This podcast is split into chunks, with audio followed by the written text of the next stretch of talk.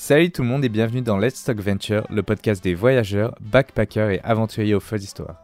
Je suis Tony et pendant tout le mois de décembre, je vous offre quelques extraits des interviews avec les invités de Let's Talk Venture sous un nouveau format appelé Short Stories for Big Adventure. Voici donc un extrait de mon interview avec Alain, l'un des cofondateurs de l'Alter Hostel, l'auberge participative qu'on adore, où il me raconte une anecdote pendant son année passée en Amérique du Sud. Bonne écoute Du coup, est-ce que tu as des spots que tu conseilles là-bas Ah ouais. Allez voir. Allez, En Uruguay, en Uruguay, c'est sûr. Vraiment moi du rêve. C'est- c'est on, va, El- allez, on va se limiter à peut-être trois destinations euh, comme ça. On va pas faire une liste trop longue. euh. Ouais, il y en a deux là qui me viennent à l'esprit. En Uruguay, c'est sûr que t'as El Cabo Polonio. Mhm. Ça, Qu'est-ce que c'est, c'est euh, Cabo Polonio. C'est, c'est, il n'y a pas de route pour y aller. C'est soit on y va en bus à travers le sable, ou on y va à pied. Euh, donc c'est des gros bus qui ont des roues énormes. euh, C'est assez particulier. Et puis c'est des petits euh, ranchs là-bas qui n'ont pas l'électricité, qui n'ont pas l'eau. Ouais. Uruguay al natural. C'est ça. Et des grandes plages, des grandes plages, mais bah, ça me rappelle, sincèrement, ça me rappelait la Bretagne, des plages de 3-4 km. Mais là où il n'y a personne, quoi, il n'y a vraiment personne. Si j'ai vu un phoque euh, là-bas, euh, mais c'est tout. Et euh, ça, c'est le premier lieu qui est vraiment magnifique. Ouais. Euh, et sinon, il y a Samaipata, en Bolivie. Euh, les Européens le surnomment euh, Samaitrompa. Euh, Samaitrompa, trompa en espagnol, c'est un piège. Donc ça veut dire que quand on y est, on y reste. C'est un village qui est assez particulier,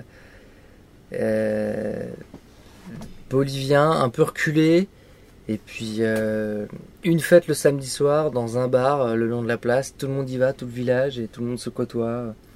Bon, malheureusement, maintenant, ou heureusement, je sais pas, mais il y a beaucoup d'Européens qui, qui ont acheté les terres là-bas, qui, qui y vivent. Pas mal de Belges. Et euh, ça, c'était un truc euh, assez étonnant pendant mon périple. J'y étais allé, ça m'a étonné pas. C'est assez marrant. Mm. Après, euh, troisième lieu comme ça, euh, un lieu. Il y a dix ans, il y a un nouveau, euh, un nouvel accès qui a été ouvert. euh, alors, j'ai plus les noms. Billa O'Higgins, ouais. Frontière chilienne et argentine. Euh, Billa O'Higgins et du côté euh, argentin, je sais plus. Euh, pour passer la frontière du coup entre ces deux pays, euh, on passe à travers des forêts originelles quoi. Forêt originelle Ouais, ça veut dire que c'est des forêts qui n'ont jamais été exploitées. euh, Trop bien. il y a, rien. Ça fait très peu de temps qu'il a été ouvert. Moi, j'y suis passé. J'ai une petite anecdote là-dessus. Je vais vous raconter. Ouais. Euh, donc, on marche. quand même. C'est des, distances qui sont énormes, hein, forcément.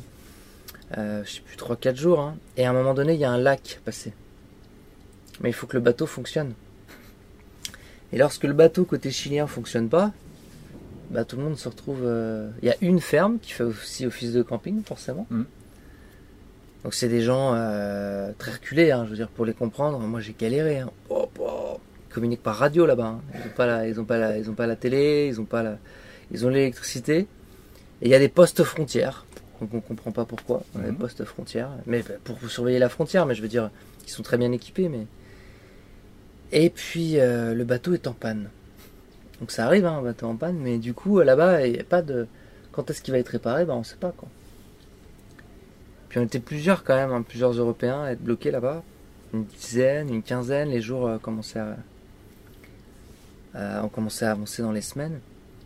Puis à un moment donné, j'étais le seul à parler euh, anglais et espagnol pour les comprendre. Et je dis aux gars, faut qu'on sache là. Au, fermier, dis, faut qu'on sache si on fait demi-tour. Parce que moi, il me restait plus beaucoup de nourriture, j'étais à pied avec un copain. Et je dis, faut, soit on fait demi-tour, soit il faut qu'on passe, mais il faut qu'on sache vraiment. Donc là, il prend sa radio et il appelle. Et euh, il me dit ouais c'est sûr euh, le bateau il arrive il arrive. Je dis mais t'es sûr de ton coup? Parce que là euh, après comment on fait? Eux commençaient à plus avoir de farine parce qu'eux ils vendaient des éléments euh, Ouais. de la nourriture forcément c'était un petit revenu pour eux et ils avaient plus de pain le matin donc on avait plus grand chose. Et puis euh, on attend toujours rien. On attend le deuxième jour et je dis au gars bah là tu t'es foutu de nous il vient pas. Bah, je dis je sais pas il vient pas euh, je sais pas ce qui s'est passé je peux pas savoir. Mais il dit t'inquiète pas dans 24 heures je reviens on tue une vache. Je dis, on va pas tuer une vache. Et il me dit, mais si, si. Du coup, dans la nuit, j'entends qu'il revient avec son troupeau et à cheval, hein, euh, le gaucho. Hein. Et le lendemain, on était au lasso, en train d'attraper une vache. et on a tué une vache. Je vous jure. Donc du coup, euh, moi je traduisais en anglais. Fallait pas qu'ils prennent des photos parce que le couteau dans la gorge c'était illégal. Là-bas il y a des restrictions. Ouais. Mais du coup, ils voyaient bien que tout le monde mourait de faim. Enfin, c'était. Ouais, ouais. Donc du coup, il a tué- alors forcément, il s'en est bien sorti parce qu'il a vendu. Hein. Hmm. Mais j'ai halluciné quoi. Au lasso, donc le lasso de cuir de la vache, de l'ancienne vache quoi. Pff, Lui, c'est lui qui l'a fait. hein. Il a attrapé, il m'a dit tu tiens le truc et clac, gros coup de couteau dans la gorge. Et après, on a étendu la, la vache pour que la viande se détende et tout ça quoi. Et puis euh, le lendemain, on a fait un bel assado quoi. Putain. Ouais, c'était, ça c'était impressionnant. Et le surlendemain, le bateau est venu. Et ça c'était un truc. euh, Ça, c'est une bonne anecdote pour les végétariens. Ouais, ouais, parce que l'assado, du coup, là-bas, c'est, que de la viande, il n'y avait pas de Ouais, légumes. hein. Ouais.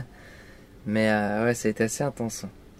T'as anticipé du coup ma dernière question, je voulais une histoire what the fuck et du coup. Ah, voilà. Bah, what the fuck, elle est là.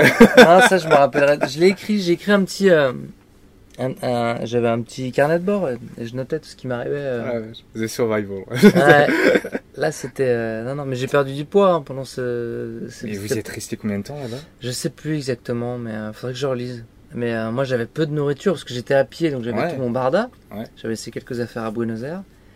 Et, mais du coup, vu qu'il fait chaud, ainsi de suite, euh, j'avais pas grand Mais tu fais quoi pendant 15 jours à attendre un bateau? Ah bah tu fais. Alors j'ai appris à pêcher euh, sans canne à pêche avec un Chilien qui était là, quasiment à attraper le poisson. Non, il avait un pic. Il utilisait Ouais. un- un- une petite ficelle. Il avait...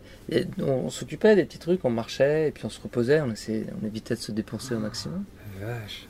Ouais, c'était une. euh, Il y en a plusieurs qui ont fait demi-tour parce qu'ils voyaient, ils comprenaient pas tout ce qui se passait. C'est Ouais. compliqué quand on comprend pas ce qui se passe on Ouais, voit pas ce qui se passe.